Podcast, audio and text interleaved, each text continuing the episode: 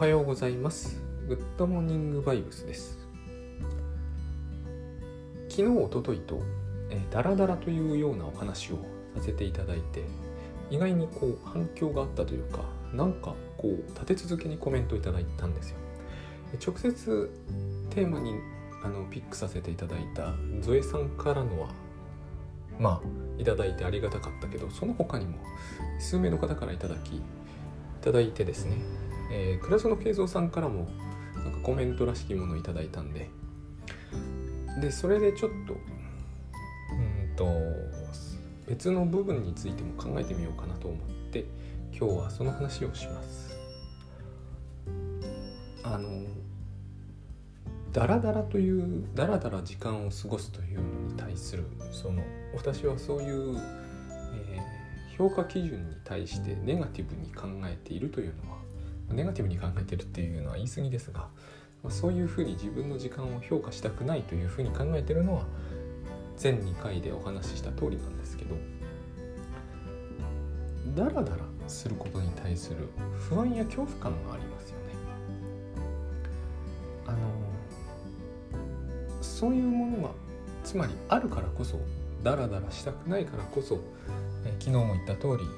ななつの習慣のだいよん証言は特になしにしたいとか、そういうのがあると思うんです。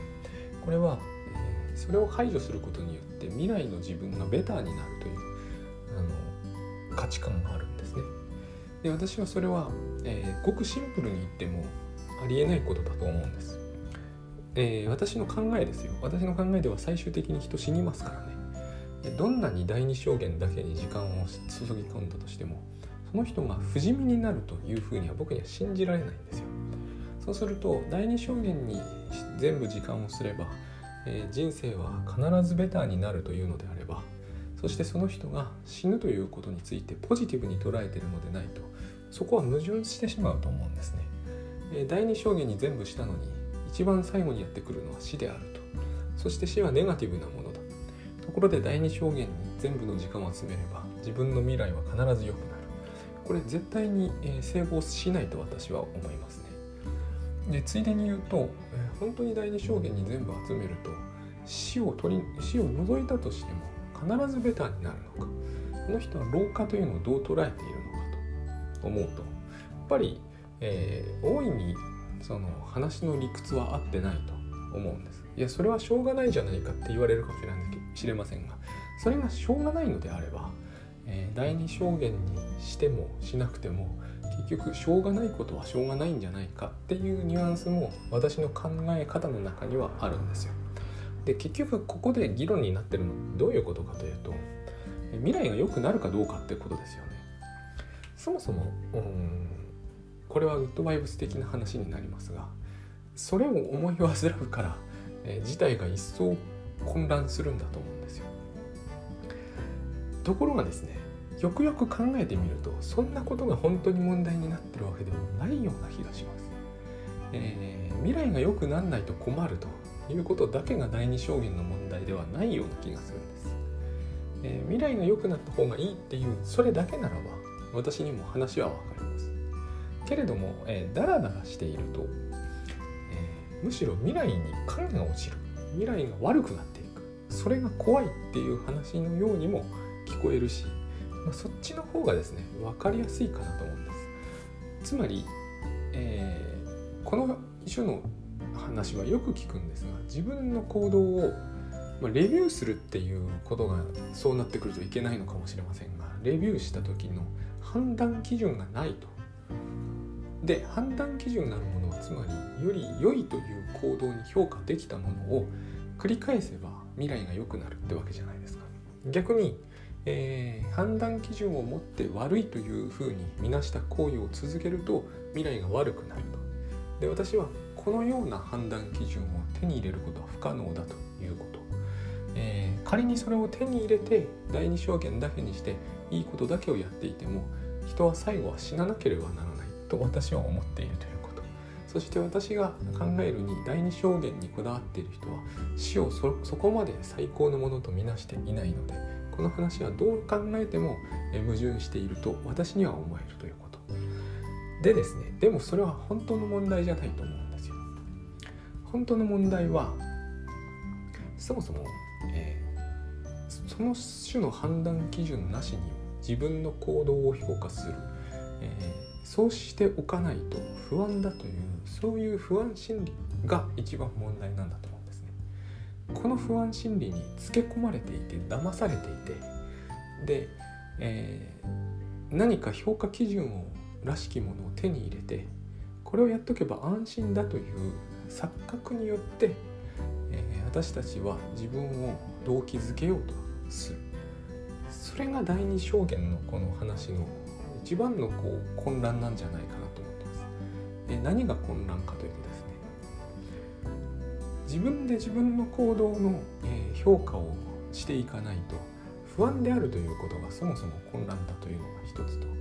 それをしないと私たちはお先真っ暗だと思ってるのが非常におかしいと思うんですね。最終的な話をすれば、そのようなことをしてもしなくても私たちは死ぬんですよ。まずこれは一点私の中ではあるんですけど、もう一つ、それはほとんどの人が本当のところ問題にしている気もしないんですよね。だからこれも問題にしているとは思えないです。つまりそれについてはですね、えー、死は除外するとかじゃなくて、死がポジティブかネガティブかでもなくて、死ぬのは多分だいぶ先のことだから、あんまり真剣に考えるのはやめておこうくらいな感じだと思ってるんです。そうではなくて、えー、もっともっとシンプルに言うと、結局今やっているこれは意味があるんだろうかっていうことなんだと思うんです。そして、えー、この評価軸にそもそもの問題があると思うんですね。えー、私たちはこのこういう自問、今やってるこれは苦労する甲斐があるんだろうか。これはあのね、フランスの、えー、実存主義作家って言われていたあのアルベール・カミュが非常にうまく表現してるんですよ。苦労する価値がないと思って人は自殺するんだと。彼も極端ですけどね。で、苦労する価値があるのかないのかって話をしてるんだと思うんですね。電車に乗るなり、えー、通勤するなり、ラッシュに揉まれるなり、週にさんかいもよんかいもごかいも会社に行くなり、そういう話出てくるじゃないですか。だからそれを是正するために、えー、ミッションステートメントと評価軸第二領域という大掛かりなものを持ってきて、でも僕は思うにですね、こう言ってしまっては失礼かもしれないが、えー、そこで求められていることは、家で家にいて悠々自適に快適に過ごしていきたいということだと思うんですよ。で、私はそれだったらね、えーと、こんな手の込んだことをする必要があるとは思わないんですよ。えー、そこを目指せば済む話なんじゃないかという気がするんです。この話はもっともっと手前のところに問題があって、えー、その大掛かりな長官的なマップみたいなものはいらないと思うんですよ。一番手前のところで問題になるのはですね、あるこうある仕事仕事でいいでしょう。それをする気にならないってことだと思うんです。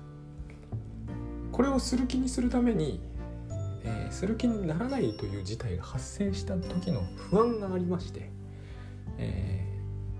ー、つまりその時に自分はダラダラしてしまった。で、ダラダラして仕事が、えー、はかどらなくて、思い返す限りいいことは起きなかった。だから、えー、ダラダラを排除したい。そのために大掛かりなシステムが考案されたっていうだけのことだと思うんです。ところがですね、えー、このシステムはさっき言った通り、僕の中では矛盾がいろいろある上に、一番問題なのはですね、このダラダラを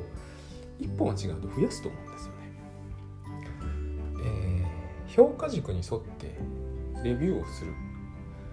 それによって×印がつくのが怖いからダラダラするのを避ける。で、ミッションに沿った自分の行動を取るということは、私はそこまでですね、あらゆる人がそれを続けていれば未来がバラ色になるとは信じられないと思うんです。つまりこれによる動機づけというのには、えー、割とこう頭打ちする部分があるはずで、なぜならばですね、未来を良くするための行動だから。第一に、未来を良くするための行動をどれほど繰り返しても未来が良くなるという絶対的な保証はないじゃないですか。さっき私死ぬかもしれないって言ったんですけど、えね、第二領域に全部したからといって交通事故に遭わないとかそういうことにはならないと思うんですよ。第二領域に全部すれば台風が来ないとかそういうことにもならないと思うんですね。で、私たちはそういうことが分かっていますから、当然そんなに頭悪くないじゃないですか。こんなことは幼稚園生でももしかすると分かることなので、つまりそう思ったら、えー、ただただミッションに沿おうという理由が未来を良くするというだけでは、えー、不十分だと思うんですね。やっぱりダラダラしてしまうでしょう。で、このダラダラをそもそもやめたかったのは、仕事がはかどらないことによっていいことがなかったからだと思うんですよ。で、仕事がはかどらないのにもかかわらず、そしてそれをしていてもいいことがないにもかかわらずね、ダラダラしてしまうというのは、私の考えではダラダラするべきだからなんです。だからそれをダラダラと呼ぶべきではないんですけれども、えー、もう一つ、えーと、自罰っていうことが出てくると思うんです。ここに自分を罰するってやつですね。つまり後悔するってことです、えー、私たちはですね、これを安易に、かなり安易にやるんですよ。後悔したくないからレビューするんですよね。で、レビューして後悔してしまったような行動を二度と取るまいと改善する。でも、えー、でも後悔する。なぜならば、後悔するということをやめようとしないから。私たちは後悔するっていうのはいいことだとでも思ってる節があるんですよ。だってレビューして改善するきっかけになりますから、えー、昨日脂っこいものを食べ過ぎてしまったと記録に書く。で、後悔している。だから今後脂っこいものを食べないというふうに自分の行動を律するって、こういうことですよね。ここにミッションステートメントを持ち出してこなくても、これはできることだと思うし、しかしですね、私このところの中には自罰が含まれていると思うんです。自分を罰している、つまり後悔している。これが私たちをね、ダラダラに導くんだと僕は思うんです。だから後悔を一切やめることの方が、実はですね、えーと、第二証言よりも、で、レビューよりもはるかに意味があるんではないかと思っていて、えー、というよりも、この自罰をやめない限りですね、えー、レビューをいちまんかいやってもダラダラはなくならないだろうなと思います。自罰が、まあ、こういう言い方はあれですが、最悪だと思った方が、えー、もしダラダラを減らしたいならばいいと思うんですね、えー、自罰と、もう一つ、仕事については多罰があります、えー、その仕事がうまくいかないんじゃないかと思うと、私たちはその仕事をするモチベーションを大きく下げるので、で、ダラダラし始めます。どっちも同じで、つまり罰なんですよね。で、えー、さっき言ったかな、熊園慶三さんからもコメントいただいたと、この話が入っていたんで思い出したんですよ、えー、私たちは、えー、特にですね、私は自罰というものを私たちが軽々しく扱ってる気がする。自罰っていう言葉を使うとピンとこないと思うんですけど、後悔でいいです。全部後悔をやめるべきなんですよ。ダラダラしたくないならば、レビューしたって無駄だと思うんですよ。後悔する癖がついていると。で、後悔する癖がついていると、いろんなことを後悔するじゃないですか。で、後悔っていうのはイリュージョンなので、えー、なぜならば過去に起こったことに対する悔やみですからね。で、過去はないので、脳内にしかイリュージョンなんですよ。後悔すれば自分の行動を修正されると思うのは大きな間違いで、なぜならば、えー、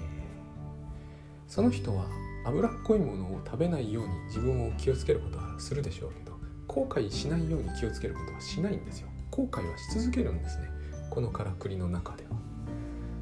で、後悔するということは扁桃体モードを使うんですよ。ある行為についてネガティブに評価をするということは、そのことに、そんなことをしてしまう私というものに恐れを抱くんですね。自分に恐れを抱くんですよ。自分に恐れを抱くということは、えー、この言い方はちょっときつめになっちゃうかもしれないんですけど、えー、蛇とか、えー、雲が怖い人にしてみればですね、自分の体内にそれを飼うってことになります。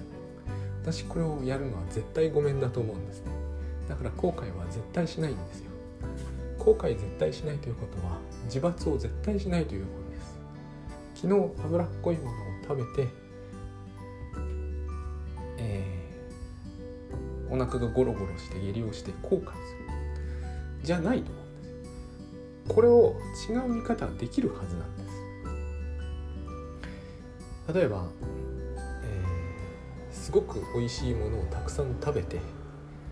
なんとかお腹をはゴロゴロそれを回す、回しながら消化してくれているとか言ってもいいわけですよ。今の言い方が変に聞こえるとすればですね、それは後悔するのが情動であると、定石であると思ってるせいなんです。後悔しなければいけないと思ってるんですよ、その人は。後悔しちゃいけないと思うんですね。後悔するということをすると、必ずその行動を取るときに自分はこれをして後悔するんではないだろうかという恐怖感がやってくるので、えー、だらだらするしかなくなると思うんですね。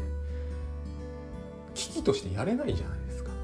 どんな行動についてもそうなっていく。美味しいものを食べていても怖いわけですよね。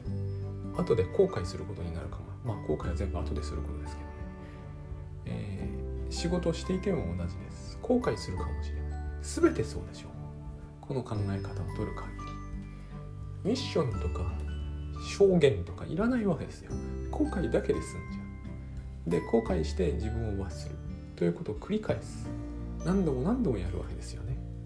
ずっとその間扁桃体活性化するんですよ。このグッドモーニングバイブスではおなじみの、ずっと副腎が働き続ける、ずっと体内ではストレスが、えー、動く。で、自分はそうすることによってようやくなんとか自分を律することができるという、そういう自己感を持つわけですよね。自己イメージを持つ。私だったらこれは断じてごめんですね。どうしてもこれをやれっていう人は、私は分離ってあると思うんで、えー、分離を避けなきゃいけないんで、どうしてもこれをやれっていう人に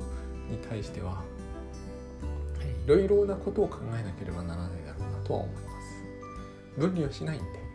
距離は置かないですけど、あの多分その人はどこかでそういう風なだいなな章のななつの証言のだいに、ななつの習慣のだいに証言と同じ、えー、インストールをしてしまってるんですね。後悔こそが自分を救うというインストール。でもやめてみると分かるんですけど、やめて、えー、悪いことは何も多分起きない。もし仮にやめて悪いことが いちパーセント ぐらい起きても、それによって得られるものが圧倒的に多いので、なんいかなるこう計算をしても割には合わない。だからこの種の行為っていうのはすっごくこう、なんていうんだろう、やっぱり自罰的なんですね。多分私の思うにですけれども、えー、だらだらしてしまうという人はまず時間を失うのが怖いわけです。だらだらしているうちに時間がなくなる。でも仕事に没頭して時間を失うのも怖い。これが一つですよね。もう一つは後悔するのが怖い。同じことなんですけどね。時間を失うと後悔しますから。で、もう一つが疲れるのを恐れてますよね。でもこの、えー、自罰ほど人を疲れさせるものはめったにないので、この疲れたくなければ自罰は即座にやめるべきなんですね。本当に疲れたくないと思うのならば、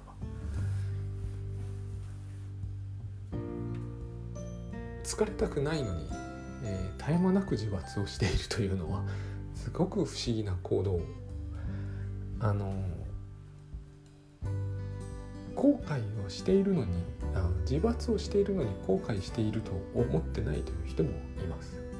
でもこれは私の中では多分同じことを意味します。さっき何々をしなければよかったのにと後で思うという時に、そのそこの中に必ず含まれるポジティブな部分を無視する。例えば美味しいものを食べたとか、時間を使いすぎてしまったといっても、その時間使った中で楽しんだことがあったわけですよね。楽しんだことがなければ時間使いすぎるほどは時間使わない。本を読んでつまらなかったとか、そういうのも、えー、面白いかもしれないと思いながらずっと読んでいたところがあったわけですよね。そういうポジティブなところを全部、えー、無視する。見ないことにする。そして、えー、ネガティブなことがあったという部分だけを強調して副腎を使う。なぜ副腎を使うのか。記憶しておくためですね。これをやめればダラダラすることはぐっと減るはず。あの人のために時間を使うことに対する不安や恐れも同じだと思うんですよ。こいつのために時間を使ってしまったとまでは言わないけど、あることを進めなければならないという、えー、思い込みが一方にあって、その間に進められていたはずのことをここで時間を使ってしまった、せめて本を読めばよかったとか、そういうふうに思うわけじゃないですか。ここにはですね、えーまあ、時間というリソース、時間はリソースじゃないんだけど、時間をリソースだと勝手に見出して、でそれをつぎ込んだということによってですね、えー、自分がその間できたはずのこと、それをすることによって、要するにドーパミンが活性化したはずのことだと思うんですよね。ドーパミンが活性化できたのに、それをせずにしてしまったことに対する、えー、恐怖感があるんだと思うんです。すごく不思議な恐怖感なんですよ。実体がどこにもないので。でも私の父なんかこれをよく言うんですよね。ああ、時間を無駄にしたなと。今有り余ってるんですけどね、彼の時間は。そういう未来を彼は全く想定していませんでしたから、それに彼はこういう未来になることに対する有効な手段を一切打たない人でした。非常に面白いところがあるんですけどね。未だにでもその呪縛にはちゃんととらわれて、時間を無駄にしないと。でも周りの人は誰もそれに対して何て言うんだろう、共感はしないんですね。なぜなら彼はやらなければならないことがゼロなので。この感覚が、えー、と私たちの中にあるんですよね。だって最終的に時間がプラスになるとかマイナスになるというのは、もうミハイル・エンデのモモの話になって、えー、となんか時間銀行とかに預けておいて後で下ろせるというのであれば別としてもですね、えー、なくなった時間について後悔するということって不可能なはずです。記録をつけておいてもそんなことはできない。本当は記録に残ってるのは行動の記録であって、えー、とその行動を取らなかった場合にはにじゅういちじかんぶんが後ほど残って、えー、全ての時間を巻き戻せるとか、そういうことは起こらないので、時間を得するということができない以上、時間損するということはありえなくて、誰かのため、それが嫌いな上司のためであれ、えー、と憎しみを持っている奥様のためであれ、誰のためであれ、何かの行動を取ったというそのものがですね、本当は後悔の種になるということはありえないと思うんです。これは多罰が返ってきてるだけなんですね。本当は奥さんを苦しめたかったのに助けてしまった。そういうことですよね。あるいはもうちょっと違う言い方をするならば、本当は、えー、自分をもっと楽しめる、楽しませるべきだったのにそうしなかった。でも私はこれは後悔の種にはならないと思うんですよ。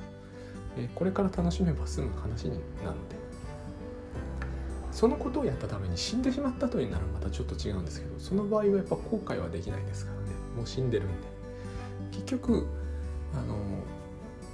最終的に何が起こるかということを知らないので、私たちは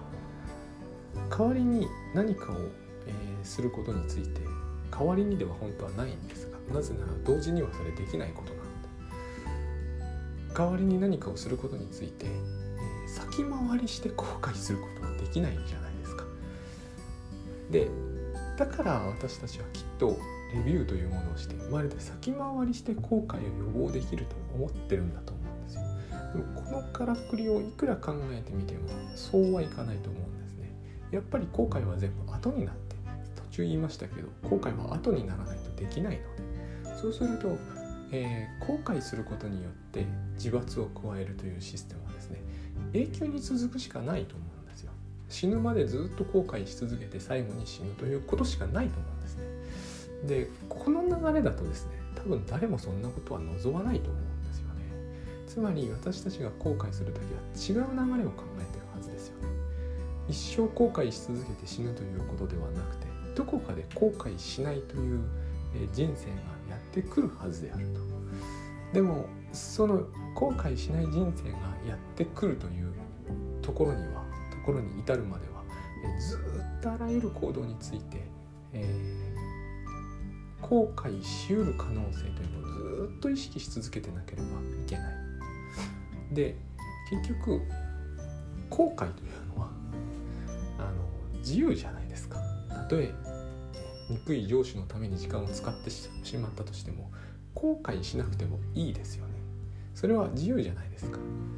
ここで、えー、佐々木くんそれは絶対後悔しなければいけないっていう人は誰もいないと思うんですよ。それは自由ですよね、私の。だったらまあしなくてもいいはずですよね。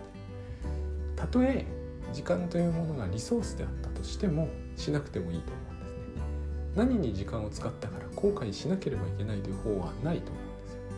この話は結局元に戻ってるんです、えー、後悔すれば未来がベターになると、そういう話になってしまってる。だから後悔しないことに決めれば、これですね、えーと、これをいくら言っても意味が全くないように思えるとすると、そういうふうには意思、自由意思は使わないということにされてるんだと思うんですけど、やってみるといいと思うんですよね。後悔しないということに決めれば、ダラダラするということは不可能になるんじゃないかと思うんですけど、いかがでしょう。